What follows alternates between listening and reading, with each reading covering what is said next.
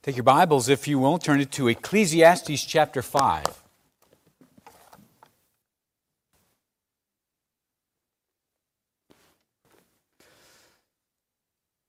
I've heard that people on an airplane and people sitting in a pew have a lot in common. Both are on a journey and both want to get there without being disturbed too awful much. Sometimes, if you walk into a church sanctuary and look at the faces, you will see a myriad of, of expressions. Wednesday nights, I see a lot of weariness and tiredness. You know, that doesn't disturb me. I'm appreciative of anyone that's willing to come despite being just a little tired. Sometimes you can see some what I would say uh, uh, maybe frustration or, or muddled anger. You just think something's happened today that has not gone well for them. But by and large, oftentimes, not just here, but everywhere, you will see from time to time that blank stare. Now, I know if I'm gone late, it starts popping up more and more, okay? And uh, you try hard, and I try not to bring the messages that I've entitled. I have this whole series on cure for insomnia, all right? And I try not to bring those out too often. But I think sometimes we come in and we have that glassy eyed look. And I said this the other day, it's interesting. Sometimes I think in the different books that we're studying, we come across the same themes and same ideas and same principles, and we're tempted to find something different but I would rather say the same thing twice if that's where we are in our preaching. That tells me I need to hear it twice, and probably I'm not the only one. But when we come to worship, we can't have a laissez faire attitude that just says, you know, I'm coming because that's what I'm supposed to do, and I'll be here and I'll endure the preaching, and then I'll go home and life will just be like it was before I came. We're going to look at Solomon. Solomon has had his gaze below the sun, and just as of the last couple of weeks, in the last few verses, really, he's starting to look above the sun. And in this next passage of Scripture, he's going to reference God seven different times. Uh, seven times with his name and one time with a pronoun, but, but he's bringing God into the picture, and now he's going to talk about worshiping God. Let's look at chapter 5, verse 1. Keep thy foot when thou goest to the house of God, and be more ready to hear than to give the sacrifice of fools, for they consider not that they do evil. Boy, I tell you, he's starting finally to sound like a preacher. The whole book, beginning of the book, he says, The preacher says. And now he is looking at us, he is speaking directly to us, and he tells us some things. He's going to tell us about four or five things in this first passage, uh, this first paragraph down to verse 7. He's going to say, Watch your step. He's going to say, Listen up. He's going to tell us, now, if he was southern, he'd put it this way hush your mouth. He's going to remind us to get in our place and to do what you say. Let's first look at watch your step. Verse 1 Keep thy foot when thou goest to the house of God. Where's the house of God at this point? It's in Jerusalem. What is it? It's the temple, the temple that Solomon built. Uh, this is, he's referring to the place that uh, he overlooked the building of. This was the place where sacrifice was made. Um, it's interesting to me in John chapter 4, verse 21, that's Jesus at the woman at the well. And he, he is talking to the woman at the well, and the woman asks him a question. What did she ask? Anybody know? Where are we supposed to worship? Is it Jerusalem? Is it Samaria? What was the Lord's answer? Jesus saith unto her, Woman, believe me, the hour cometh when ye shall hear neither in this mountain nor yet at Jerusalem worship the Father. He's saying things are getting ready to change. They're not going to be the same. It's not going to be the, uh, uh, the same as it was. Where's the temple now? Where do we worship God? Or, or excuse me, where is the Holy Spirit now? Indwelling. In 1 Corinthians chapter 3, verse 16, he says, Know ye not that you are the temple. We don't go to the temple, we are the temple. And that the Spirit of God dwelleth in you. That word keep there in verse 1, the very first word, it just carries this idea of, of guarding, to, to watch out. And so we might say it something like this watch your step, be careful how you approach worshiping God. Now, you may come in like you did tonight, and you may think to yourself, hey, I'm pretty good. I made it here. I made it here. I'm at least at church. And if that's true, you're doing better than 50, uh, uh, 53% of the country. I found a statistic today that said only 47 of Americans go to church. But in that statistic, they lumped in mosques and synagogues. And so uh, I would say, as Christians, as born again believers, uh, you're probably in the 80 to 90 percentile in our country just to show up to church on a Wednesday night. You say, isn't that good enough? No, he says you better be careful even when you come to church. What, what do we need to be careful about? Uh, well, he, he says, uh, keep your feet. It means proceed with not caution, but reverence. And so he says, keep thy foot when thou goest to the house of God.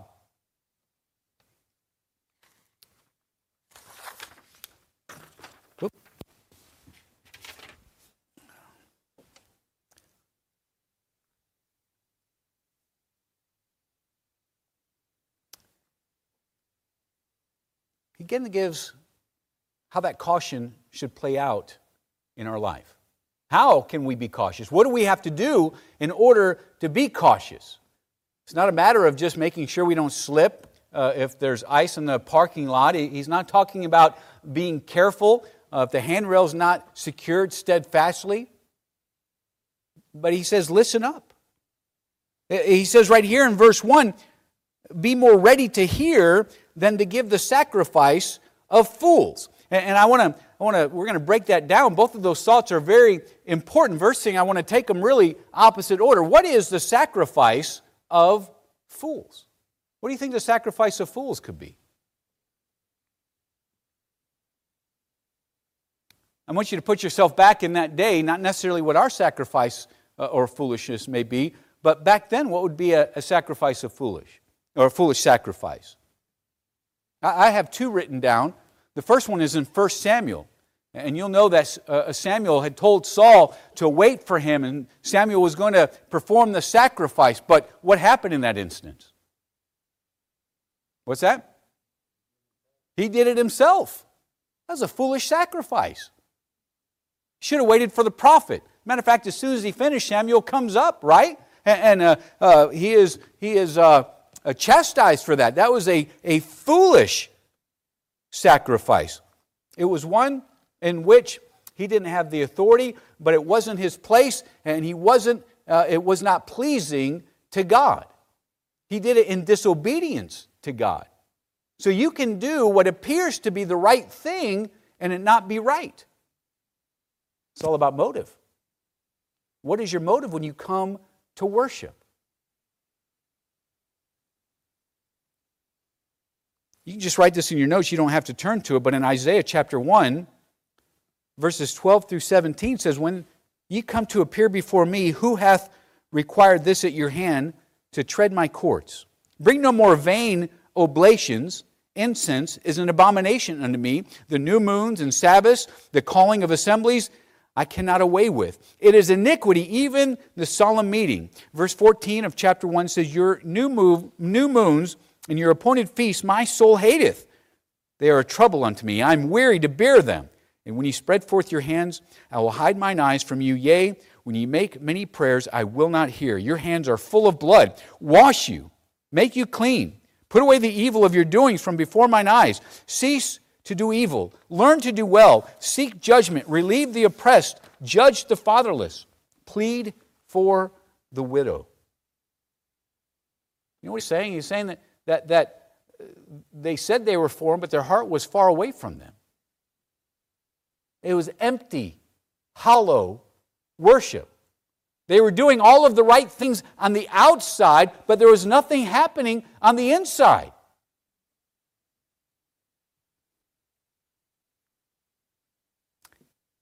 I think we come to this book and, we're looking for ways for it to make us better. I can be better at this. If I just start working on this, I need to focus on, on this part of my life and I'm going to be better there.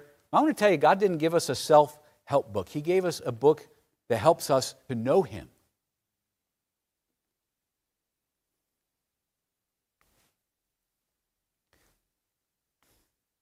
We know about Him, but we need to know Him. He says not only to watch your step, have your right, your heart right when you come in. To, to, God wants you to, in this sense, connect with Him through the singing, through the preaching. Now, buckle up through your giving.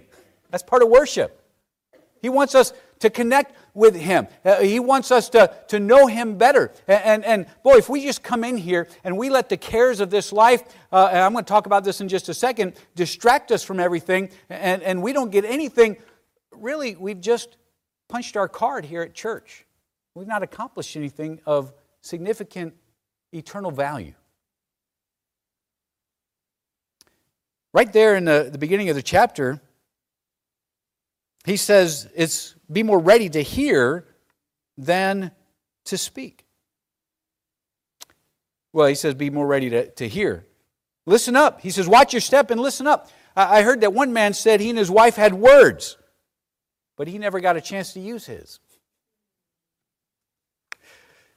The truth is, Jesus would tell people that they didn't just need to hear him, they needed to listen with the intent to do. He that hath ears to hear, let him hear. Pay attention. Don't just let it hit you and bounce off. What keeps us from listening? You tell me. What keeps us from listening when we come to church? What's that? Constant noise. I read a, or I heard a statistic this week. I don't have the exact number, but it's going in my file somewhere but that the average American touches their cell phone 23, 23 or 2,500 times a day. 2,500 times a day. Now, I don't know how you can touch it that many times if you're holding it the whole time. But that's something like, Brandon, what do we say? Two and a half times a minute? Two and a half times. You set it down, you pick it up. You set it down, you pick it up. You scroll. That's unbelievable. We have a great problem with addiction to cell phones. You know, I'm not, listen, don't say, yeah, they have a problem with that. We better look in the mirror and say, hey, uh, what is it that we pick up first thing in the morning? What is it the last thing that we touch at night? What is it that we're scrolling through? Now, I'm not saying that cell phones are evil, okay? I use mine. Uh, there's a lot of great uses for it, but if we're not careful, that noise, that cacophony of information can overload us uh, to where we don't even know how to be quiet. We don't even know what it is to have an attention span. I'm, I'm listening to a, a book right now. Couple, uh, I'm reading one and I'm listening to another one. One of them is, is called the, uh, uh, uh I can't remember the first name of it, but The Elimination of Hurry. Now, I don't recommend that book for everything that it has to say, okay? He talks a lot about the Sabbath. But what he does do is sum up the problem very well. He frames the problem perfectly. And it's that we are so busy getting dopamine hits from our phone, from our, our social media, from the games that people play and their video games and their, their games on their phone, the mindless drivel, that is almost impossible for us to sit quietly now and hear that still small, quiet voice of God. Let me just ask you I don't even know, I've never played this game, but he makes reference to, and I've seen advertisements for it. But, but if you reach uh, level 10 million on Candy Crush, is that going to help you at all in eternity? Is that going to help anybody? But if, if you don't know what Candy Crush is, put in whatever it is that's stealing your time. Whatever it is that, that you are investing your time in. It's not an investment, all right? Do you understand? We can say, yes, it's that younger crowd, or yes, it's those people over there, but we need to look in the mirror and say, what is it that is distracting me from being able to worship? What is it that, that is prevent? Sometimes uh, we have, we're so busy, and we are so busy that we're on the go and on the go and on the go. And anytime we sit down, we're thinking about the things that we could have or should have been doing, or the things that we have yet to do. Do you, do you know what hurriness is a result of? Just not having enough time. But the truth of the matter is, God has given us each 24 hours a day.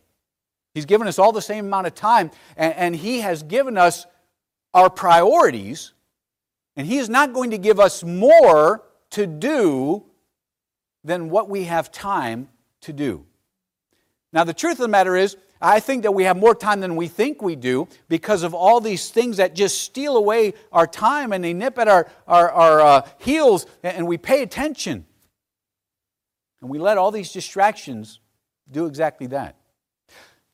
Somebody, oh, I can't remember who made this quote, but they said Satan doesn't have to tempt you to sin, he just has to keep you busy enough not to do right. that's a great that's a great concept because he has us busy chasing our tails. That we come in, we're exhausted, we're just. I'm not being accusatory. I, I, listen, it happens in my life as well. But I'm saying if we're not careful, we'll just come in and have exercise called church rather than worship God. And Solomon is saying, listen, be quick to hear. James says the same thing, right? Be slow to speak. Why? Because we need to hear what God has to tell us.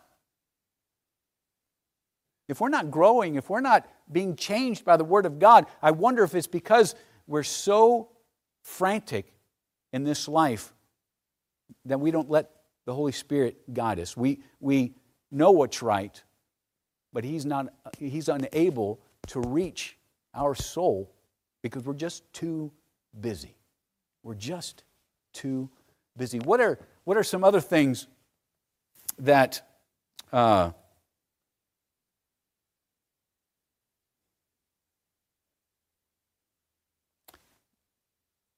be more ready to hear than the sacrifice of fools?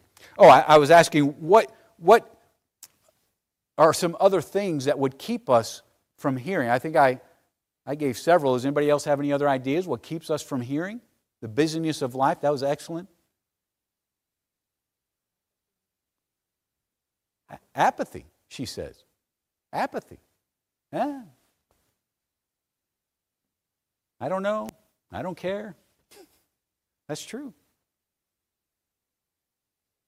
God shakes us out of our apathy sometimes, right? We call trials. That's good. That's good. Well, apathy's not good, but that's a good observation. Anybody else have an insight or an observation? Things that keep us from hearing when we do come to worship?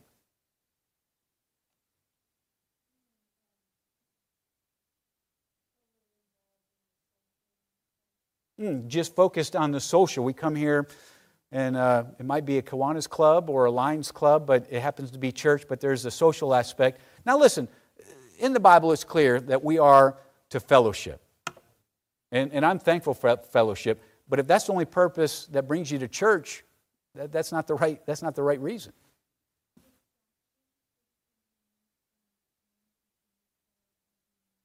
Oh, just being uh, distracted because of, of sin in your life, or she says being a heavy hearted. Those are all excellent. So there's a just a, a ton of different things that can cause us to be distracted. But Solomon, with all the problems that he has, he understands this that when we come, we ought to come with an ear to listen to what God has for us. Calvin Coolidge was one of our presidents, and uh, it was said that he was a skilled and effective public speaker, but in private, he was a man of, of few words. He was at a dinner, I don't know if it was a state dinner, but, but it was there at the White House, and somebody leaned over and they said, I bet someone that I would be able to pull more than two words out of you tonight. And he just leaned over and looked at him and said, You lose. He just didn't have a lot to say. We're not so much that way. We live in a world where we think everybody wants to hear what we have to say.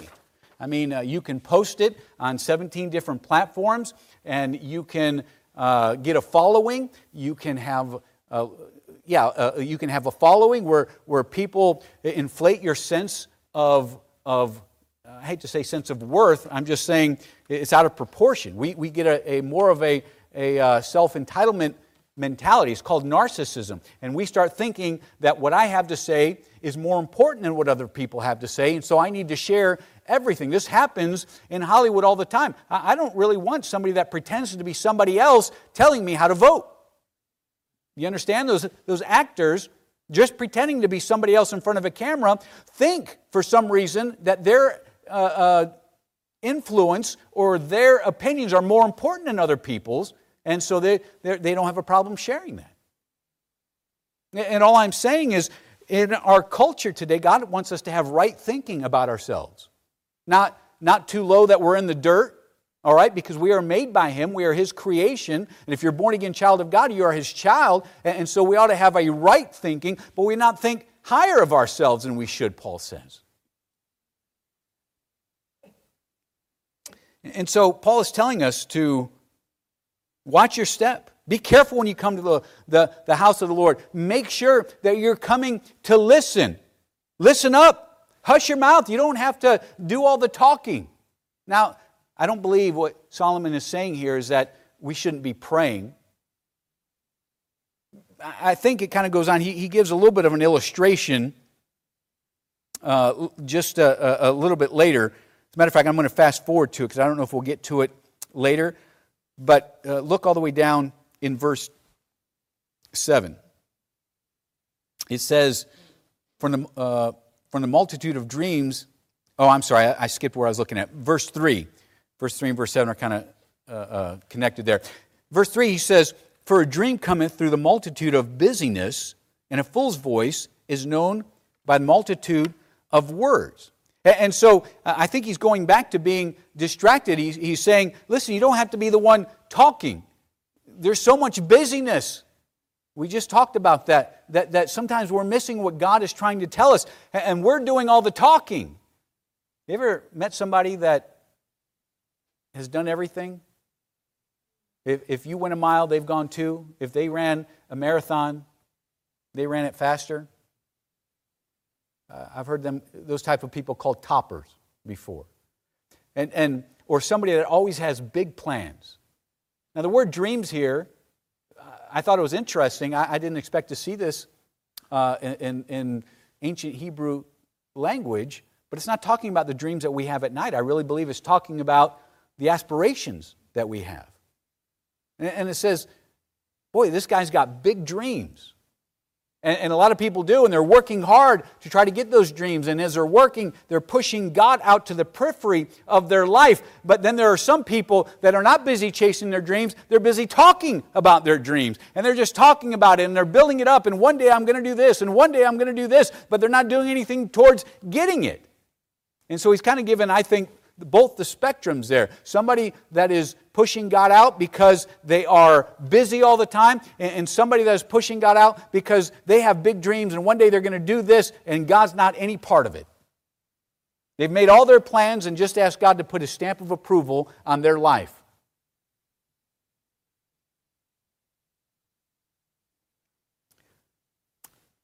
Verse 2 says, Be not rash with thy mouth, and let not thine heart be hasty to utter anything before God, for God is in heaven, thou upon earth. Therefore, let thy words be few. Don't be in a hurry to tell everybody everything you know. I'm not trying to crush fellowship and discourse. But what I am saying is find humility and understand what it is to listen well, I'll tell you, I'm just going to talk to the young preacher boys in our, in our church just for a second. There are some men that have been in ministry nearly as long as I've been alive. I'm, I'm shocked that there's not a line waiting to talk to some of these guys. And, and maybe they're not in ministry that long, but they're, they're serving the Lord now. And you say, I don't know what I'd ask them. Maybe you need to go ask them and say, I don't know what I don't know. Listen. But then he, he makes that, that statement of why we should not be rash. He says, God is in heaven, and thou upon the earth. I think this, this is more of a statement of perspective than it is location, okay? It's been said that God is in the realm of the infinite. I like this quote. He says, He hears the inaudible and sees the invisible. God sees what we don't. He sees your motives, He sees your greatest joys, your greatest fears. He sees what you uh, truly love, what your, your affections are set upon. He sees all of it. That's not a threat. That ought to be a comfort. God knows you better than anyone, and He loves you anyways. That's great truth. That's a wonderful reminder. But as we, as we come to God together to worship Him, it's also a reminder that God is God and we're not God. It's a reminder for us to come in humility. James talks about that too, doesn't he? What does he say? He says, God resists the proud, but what?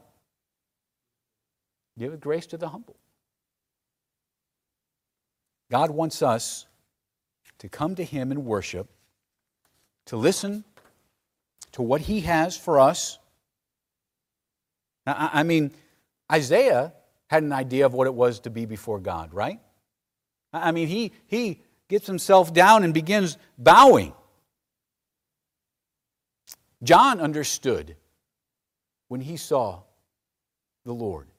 He got down on his knees and he began worshiping. They had a glimpse of who God is. What's your glimpse of God? You ever see a sign or advertisement at a church says casual worship? 9.30, 10 o'clock, whatever it is. I understand what they're saying. I'm not for it. They're saying leave your ties at home. But it's not just the dress that they're changing, it's the mentality that they're trying to put forth. Casual worship. Boy, that's the affliction of the church in America today, or churches in America today. Casual worship. No, we need to come and look for that connection with God. We need to come and listen to see what He has for us. Not be so quick to share what we know, but see what He wants us to learn. We need to humble ourselves.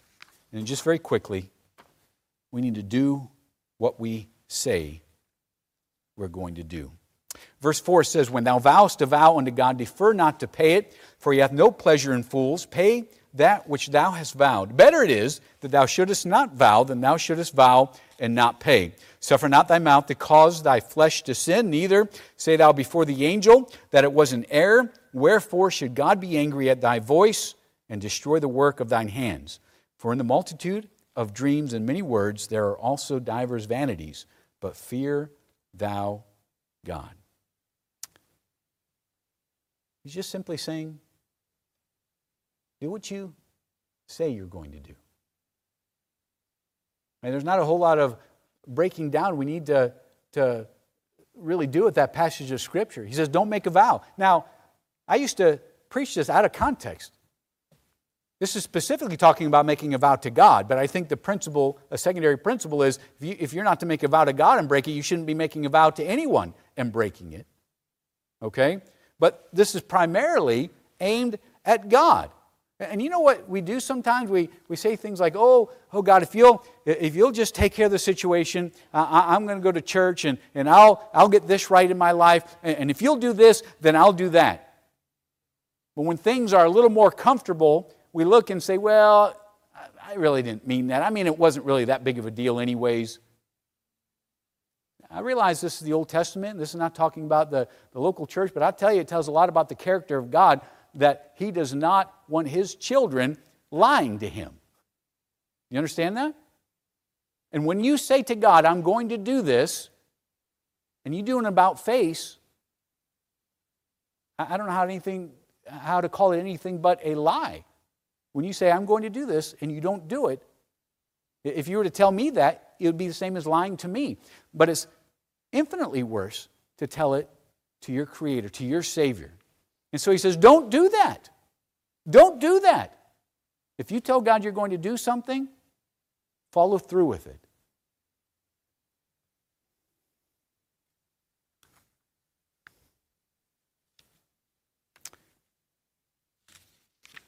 A lot of questions about who that angel is. Let me tell you, I don't think it matters. Whether it's the theophany of the Lord Jesus Christ, whether it is an, an angel, uh, the idea of the, the word there is messenger, or if somebody, I read something about a, a prophet or, or someone else. It says angel, I think I can go for that. But what, it doesn't matter who it is because it doesn't change the injunction or the, uh, the command. It doesn't change what the outcome is. Now, it's interesting to me, Solomon goes back to the whole working of his hands. Remember, we've been to the garden, we've been to the market, we've been to the building places, and, and, he's kind of gone through all these different things about the work of our hands and how it's all vanity. And he says one way to make sure that things are destroyed in your life is to tell God one thing and do another.